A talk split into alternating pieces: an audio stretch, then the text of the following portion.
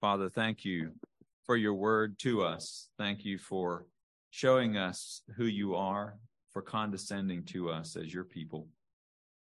And Father, I pray that as we continue to look at your word this morning, as Pastor Nick comes and opens up the book of Mark to us, that your spirit would be active in our hearts, convic- convicting us of sin and encouraging us in righteousness. We ask these things in Christ's name. Amen.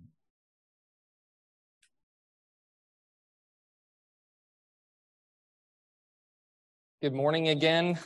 Happy New Year. If you will, turn with me in your Bibles to Mark. We're in chapter 9. Mark chapter 9, starting at verse 2. And since it's been a little while, just want to remind you the last thing that Jesus had said. Jesus, after being called the Christ by Peter, Jesus immediately says the implications of what that means, which is that he is now on his, on the road in the path to suffering, that he's going to journey towards Jerusalem. He's going to be rejected by the world and he would die. And Peter reacted pretty violently against that, rebuking Jesus. And Jesus, instead of speaking about his own crucifixion, his own death, he says to the crowd, Whoever would come after me, let him deny himself and take up his cross and follow me. Jesus spent time talking to the crowd, indicating that cross bearing, self denying loyalty would be the principle of the Christian life.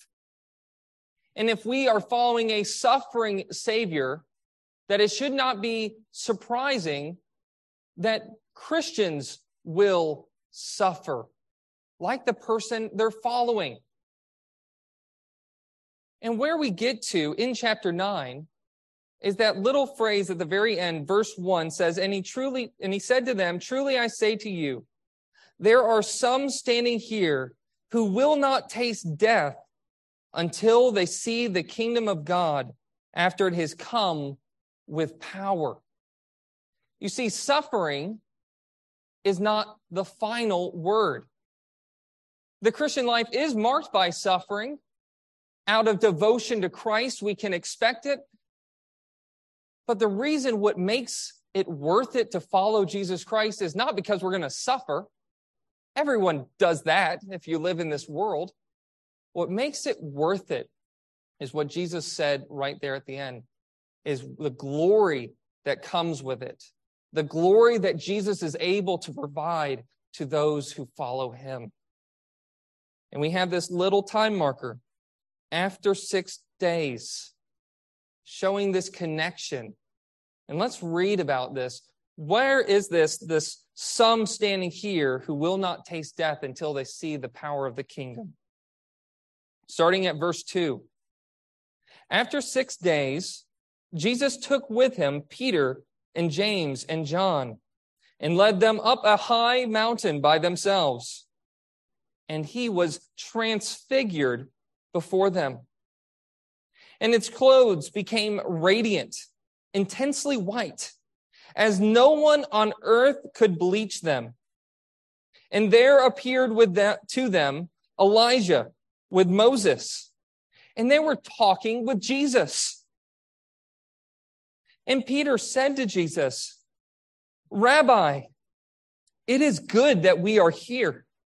Let us make three tents one for you, one for Moses, and one for Elijah. For he did not know what to say, for they were terrified. And a cloud overshadowed them. And a voice came out of the cloud. This is my beloved son. Listen to him. And suddenly, looking around, they no longer saw anyone with them but Jesus only. And as they were coming down from the mountain, he charged them to tell no one what they had seen until the Son of Man had risen from the dead. So they kept this matter to themselves, questioning what this rising from the dead might mean. And they asked him, Why do the scribes say that first Elijah must come? And he said to them, Elijah does come first to restore all things.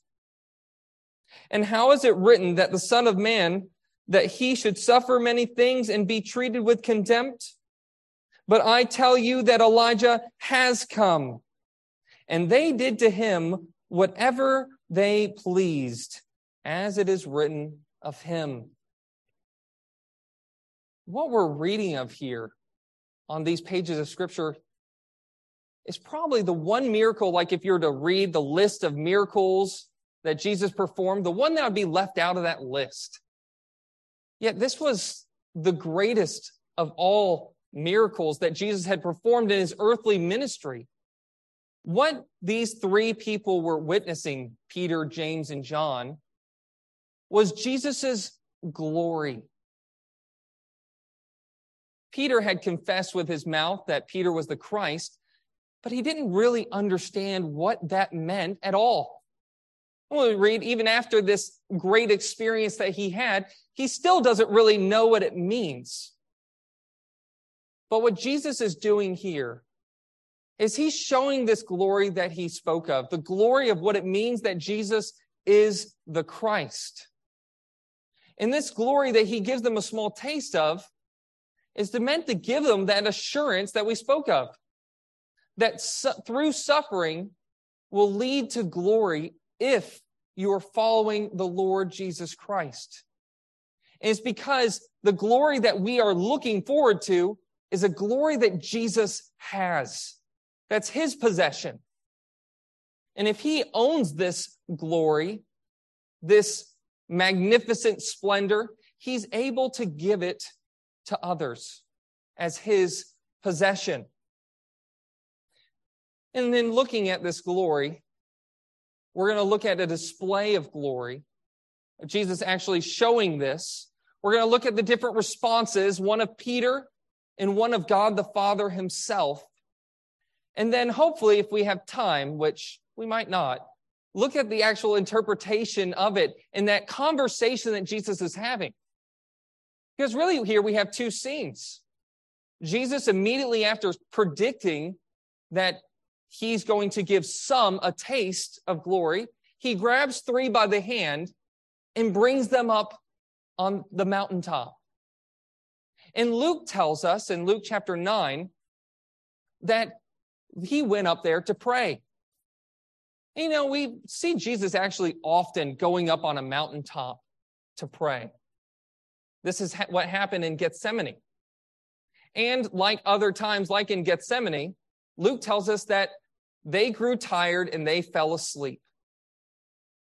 That they went up to have their prayer meeting. That's all they were expecting. This was the usual occasion on, on Jesus' part to pray to his father. But this time was different. This time they saw something so unbelievable, so magnificent. And then they're told at the very end that they can't talk about it. Well, what's this magnificence that was displayed? Well, the first thing that they see that Mark tells us is that he was transfigured before them. That word there is the same word, it's the word metamorphosis. They saw Jesus' appearance radically change. Metamorphosis just means that the form morph changed meta, metamorphosis.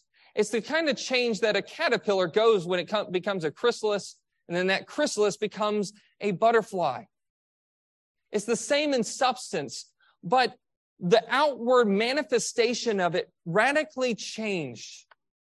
And the kind of change Luke and that Matt, Luke and Matthew focus on is that the change of his appearance, that his face shone like the sun, that his face was altered that there was this glow about him.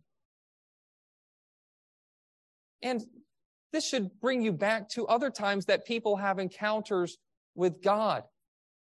Moses, after spending these 40 days on top of the mountain, on Mount Sinai, after walking into that cloud where we left him, after receiving the Ten Commandments, when he comes down from the mountain, from being in God's presence, he has a light reflecting off of him from being in that presence. This glory that's emanating from Jesus is that of being in the presence of God. And we know that the reaction was the same as the Israelites. They were terrified by this. But Mark does not focus on the change of Jesus' face. He points out a different interesting detail. He says that Jesus' clothes became radiant, intensely white, as no one on earth could bleach them. See, Jesus, he looked at Jesus' clothes and noticed that they were so intensely white that you could not take them to the local bleacher, if you will, and get them that clean, to get them that bright, to get them that white. You see, with all these things, the point here is that what they're witnessing was supernatural. That Jesus's physical appearance, his physical clothes had changed. And that what they were witnessing was his glory. And that clothing probably would have taken them back to Daniel chapter 7, where we read that the Ancient of Days, the one who would establish the kingdom of God, who would be sitting, seated at the throne of God forever and ever, that he took his seat. And his clothing was white as snow, and his hair like pure wool. His throne was fiery flames. Its wheels were burning fire. He is the Son of Man that Daniel spoke of. What Jesus is revealing to them then is that his glory, Jesus being the Christ, meant that this earthly king was also a heavenly king, seated on the throne of God. And when we realize this about Jesus, I think that we can start to glimpse at what kind of kingdom God would be bringing through his Messiah, Jesus Christ. You know, part of the confusion here in the Jewish people at this time is they were expecting a political kingdom. They were expecting that once the Messiah came, he would overthrow the Roman government, that he would displace it, and that he would make his people the political rulers of this world. But what kind of king is Jesus? Jesus is the king of the kingdom of God. They were expecting all of it to happen at once, then when the, that when the Messiah came, that the judgment would begin at that moment. All the nations would be defeated. The resurrection would happen and the end time would come. But with the coming of Jesus, what we realize that the coming of the kingdom of God with power came progressively through stages. It became very present at the very beginning of Jesus' ministry, since Jesus is the king who has come. Jesus entered, ushered this in through different stages when he entered into the wilderness, defeating the devil. He entered this through stages when he manifested this in the resurrection, defeating death. But even then, we realize that this kingdom is still not in its consummate end form. We know that there's one day that we're looking forward to in the future. Revelation 11, verse 15 tells us that one day the kingdom of this world will become the kingdom of our Lord and of his Christ, and he shall reign forever and ever. You see, while Jesus had just previously placed a great emphasis on the costliness of being a follower of Jesus Christ, he's not teaching here that the great cost to us somehow leaves us lacking. That if we give up our earthly life in order to follow Jesus Christ, that we'll be missing out on something. Because what Jesus teaches his disciples here is that the kingdom of grace, which is ushered in by the cross, was destined to be the kingdom of glory, ushered in by his final return. What this gives when it comes to suffering is it gives Christians perspective. You know, if we're going to go through any suffering in life, we need to kind of know at least two different things if it's going to be manageable. One is we have to know that it's going to end at some point, that our suffering is not the end of the story, that there's a light at the end of the tunnel. Knowing that helps us to persevere because we see that there's a future expectation where there will be relief. And more than that, more than just simple relief, what we're given is glory, pleasures forevermore of being in God's presence, of experiencing the resurrection of our body, that the frailty of us will be removed when sin and death is removed from this earth. But the other thing that we need to know is not that just our suffering is temporary, putting it into the right perspective, but we also need to know that our suffering has a purpose to it. Jesus' suffering has a purpose to it to accomplish the redemption of sinners. Our suffering's not for that reason. Our suffering's not to pay for our sins. But our suffering does have a purpose. You know, this word metamorphosis is only used one other time, and it's used speaking of Christians being transformed into the likeness of Jesus Christ. That's how God uses our suffering in this life. Its purpose is to winnow away our sin, to winnow away our perspective that's so limited and get us to focus on Jesus Christ, living for Him, dying for Him. Jesus here is giving an experience, and by relating to it, it to us, we get to see that suffering is not the end. That's the display that's being witnessed. But this display doesn't just end with Jesus and speaking with Moses and Elijah.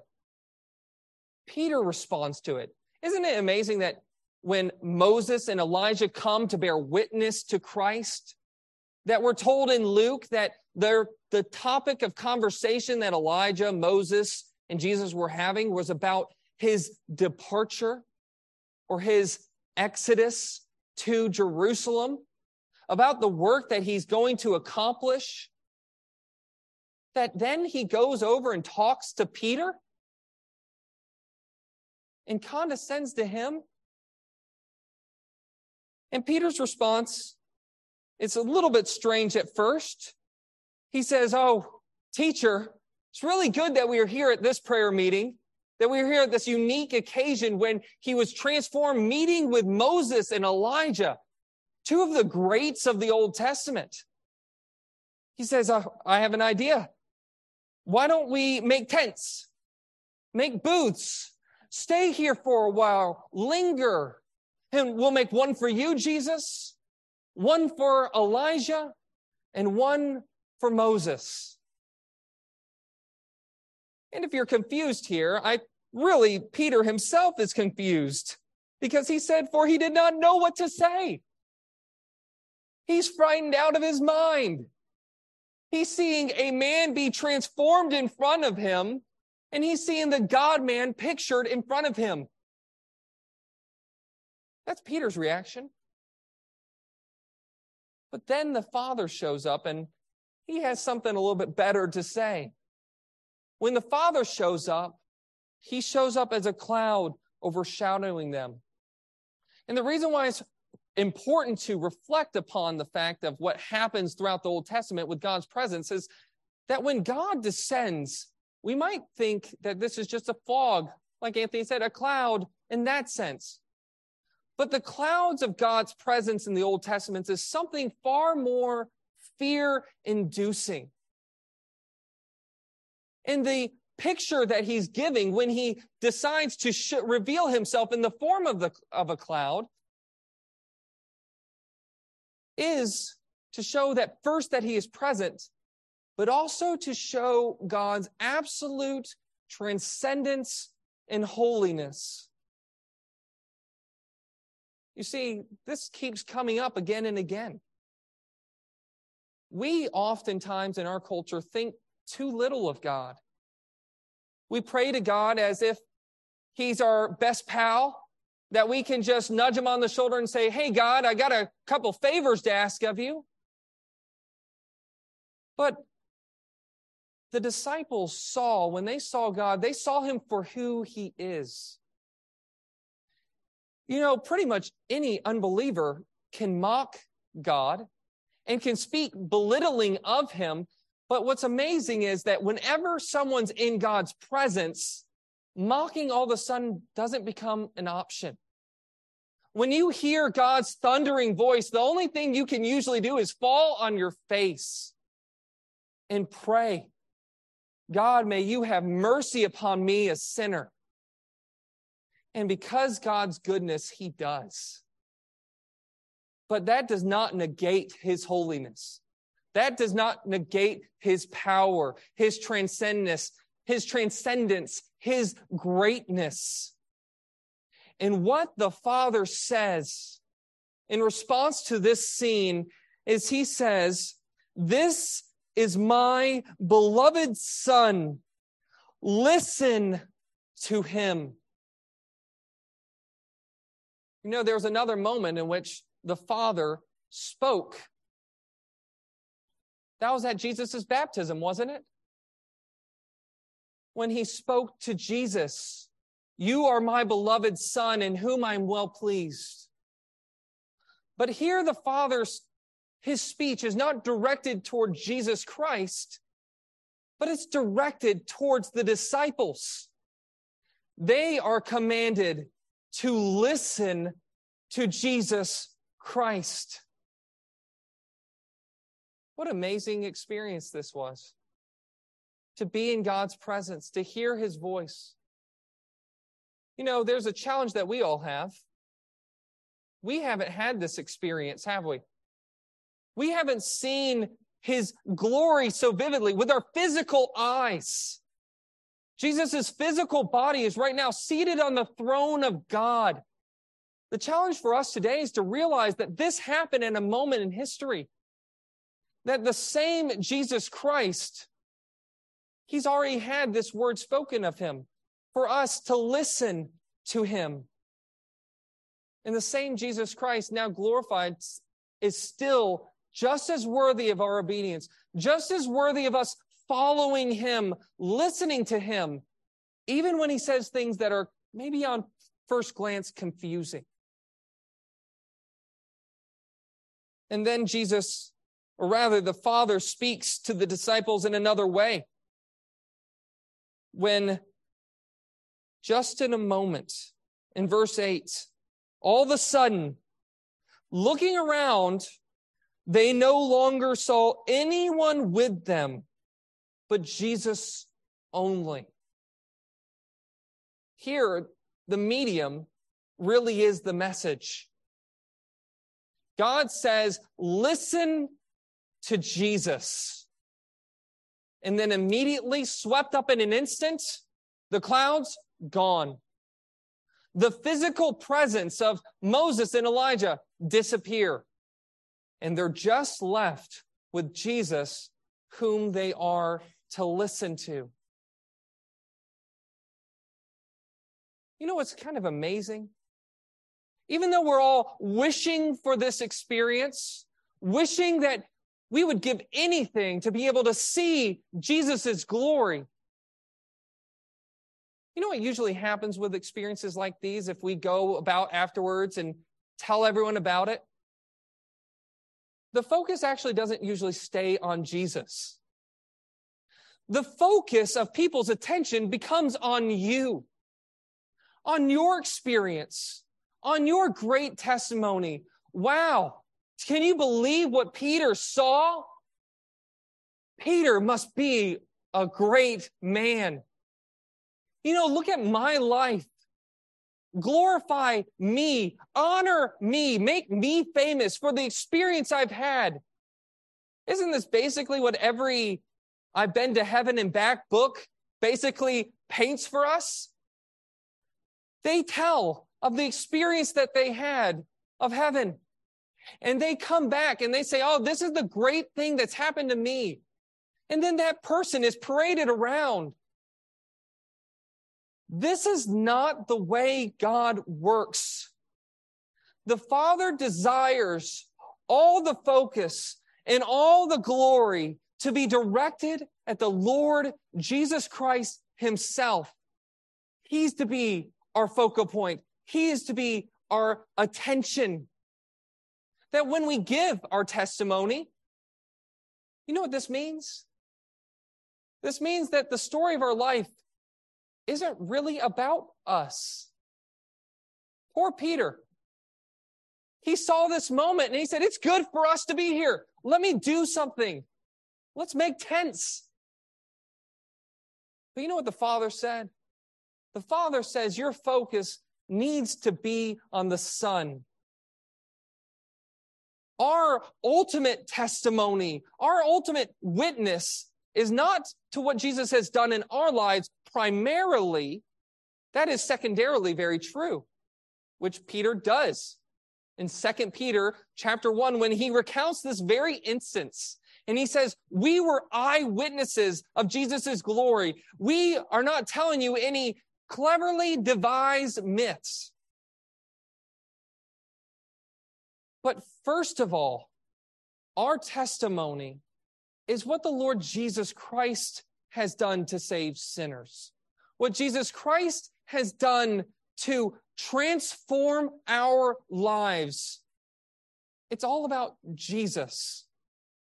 That's probably part of the reason why we get this last command of Jesus that they are not to tell anyone what they'd seen until the Son of Man has risen from the dead.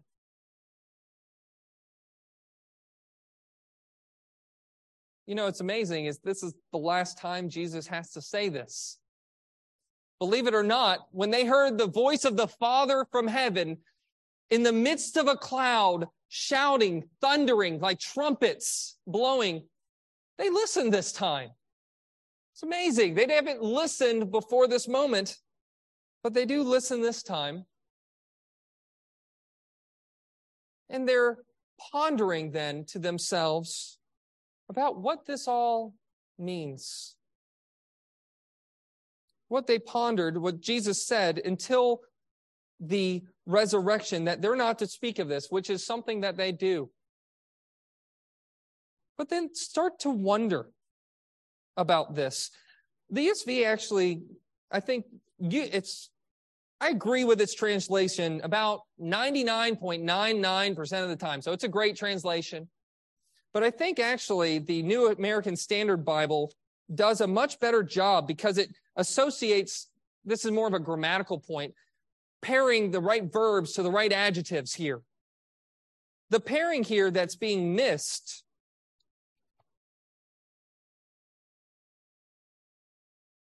if I can find this. There we go.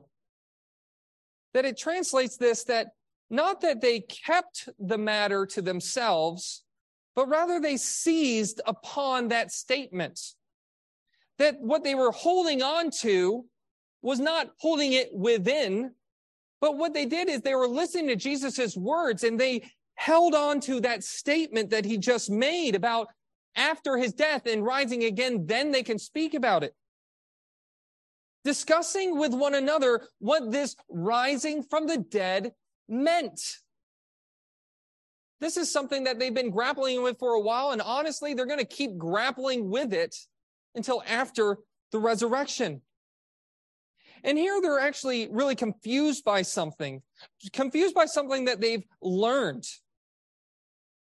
Verse 11 says, they're thinking right now. They're thinking about this resurrection from the dead. They'd just seen this glorious picture on the mountaintop. Now they're walking down from the mountain and they're coming down saying, well, we can't talk about it. Can you explain something to us? We're confused. Why do the scribes say that first Elijah must come? Well, why were the scribes teaching that Elijah must come? Well, part of it is because it's true. Jesus says, he said to them, Elijah does come first to restore all things. But why would the scribes be teaching that about the Messiah's coming? Well, knowing this scriptural teaching that Elijah must come first, this would undercut what Jesus is doing. Jesus couldn't possibly be the Messiah, even though he's doing all the things that the Messiah would be doing, because Elijah hasn't come first. That's how you can know that Jesus is a fraud. That's why the scribes were teaching that. But what Jesus was saying here was that their reasoning was only, only partially true. Elijah must come first. They're right in that expectation, but they're short sighted in their interpretation of that prophecy. What they're alluding to is Malachi 4, 5, and 6 that says, I'm going to send before you a prophet, the Elijah, before the great and terrible day that the Lord comes. He will turn the hearts of the fathers towards their children and the hearts of their children towards their fathers. What he's saying here is that John the Baptist, or rather, he's saying here that not that Elijah is not coming, but that verse 13, I tell you that Elijah has come.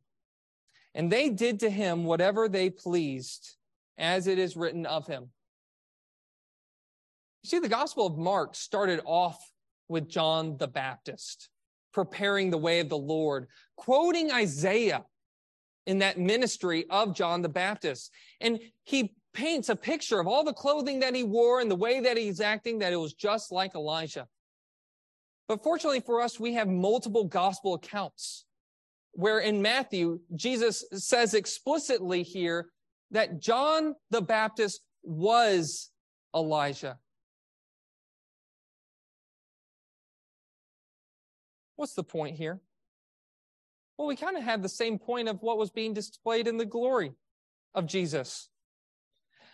The restoration that John the Baptist was about was not a physical resol- was not a physical restoration.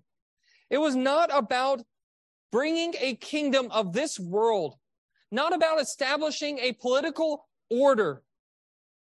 The kingdom that John the Baptist was preparing a way was uh, a way for was one of repentance, a restoration not of political order, but a relationship with a relationship with the God of the universe. He preached the changing of hearts, not political power and might.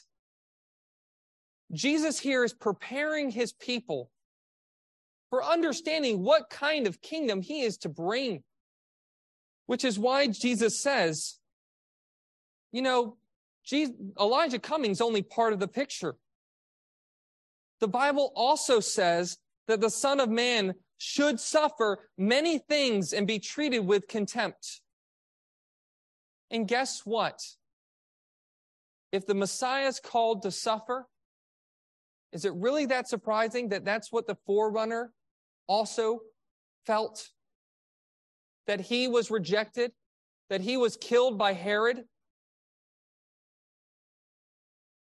Jesus is framing his glory in what it means that he is the Messiah. You know, I hear pretty frequently that, well, that's just your interpretation when speaking of the Bible.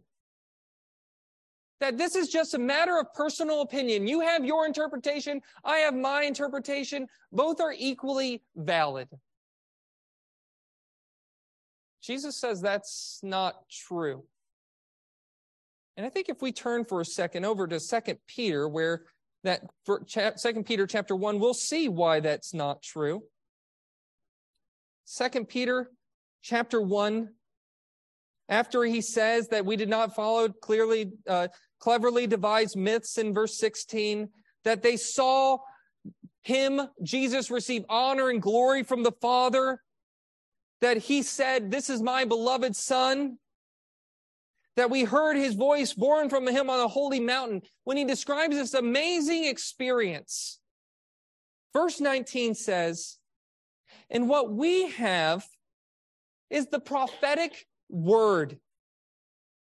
That's the scriptures. That's the Old Testament that they had in their hands.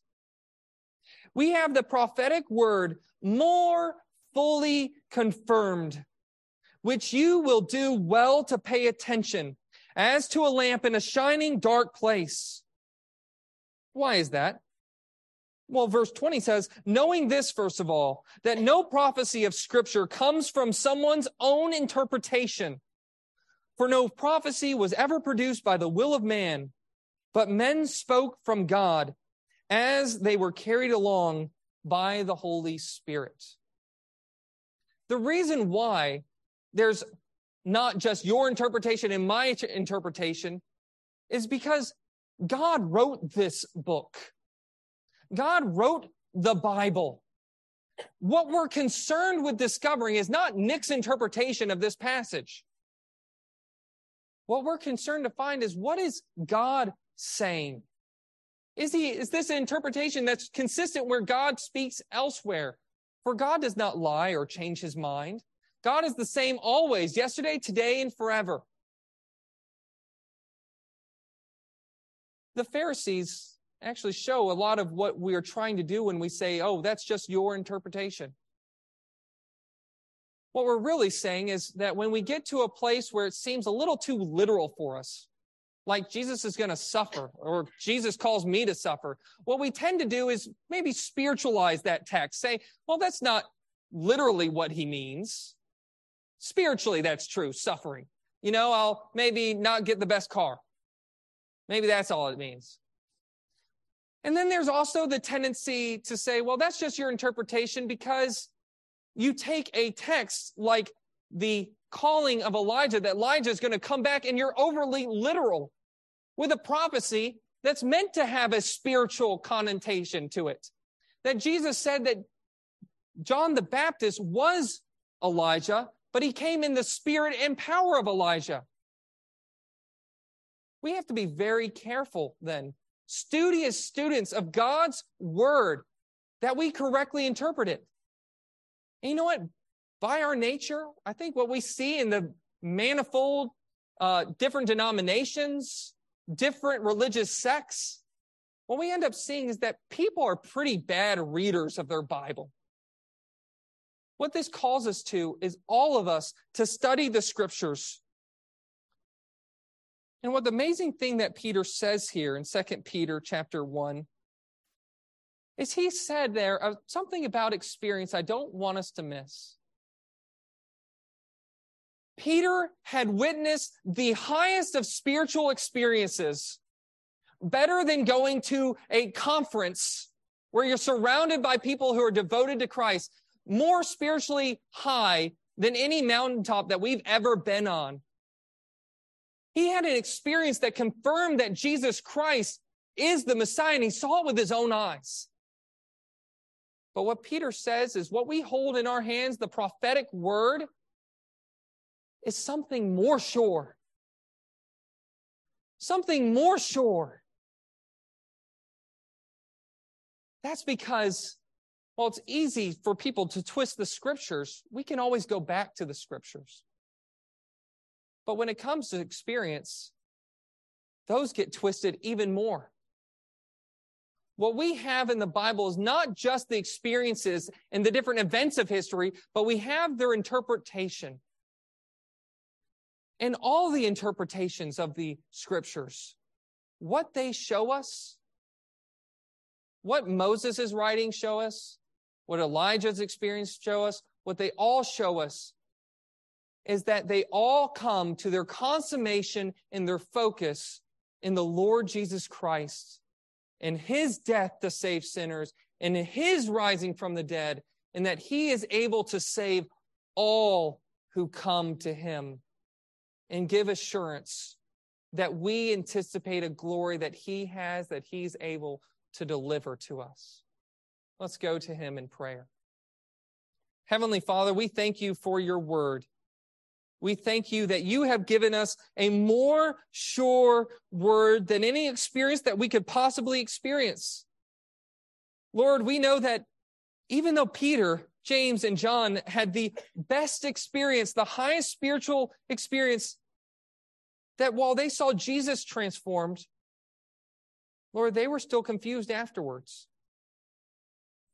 What we have in the scriptures is a more sure word. We have the Father's testimony that the Lord Jesus Christ is the Lord, is our Savior, and is the Christ. That the same voice that spoke from on the mountain, whatever mountain Jesus was standing on, is the same voice that speaks to us in the scriptures and speaks to us that if we are found in Christ, our guilt has been removed. That there is no longer any barrier between us and God. And that whatever suffering that God has planned for us in this life, we have the promise that it'll all work together for those who are loved by God and called according to his purposes. That whatever we face in life or in death will be used for our good and your glory. Lord, may you focus for the rest of your day in which we worship you. May you focus our hearts on the man, the God man who is left on that mountain. Jesus and Jesus on him alone. It's in Jesus Christ's name that we pray. Amen.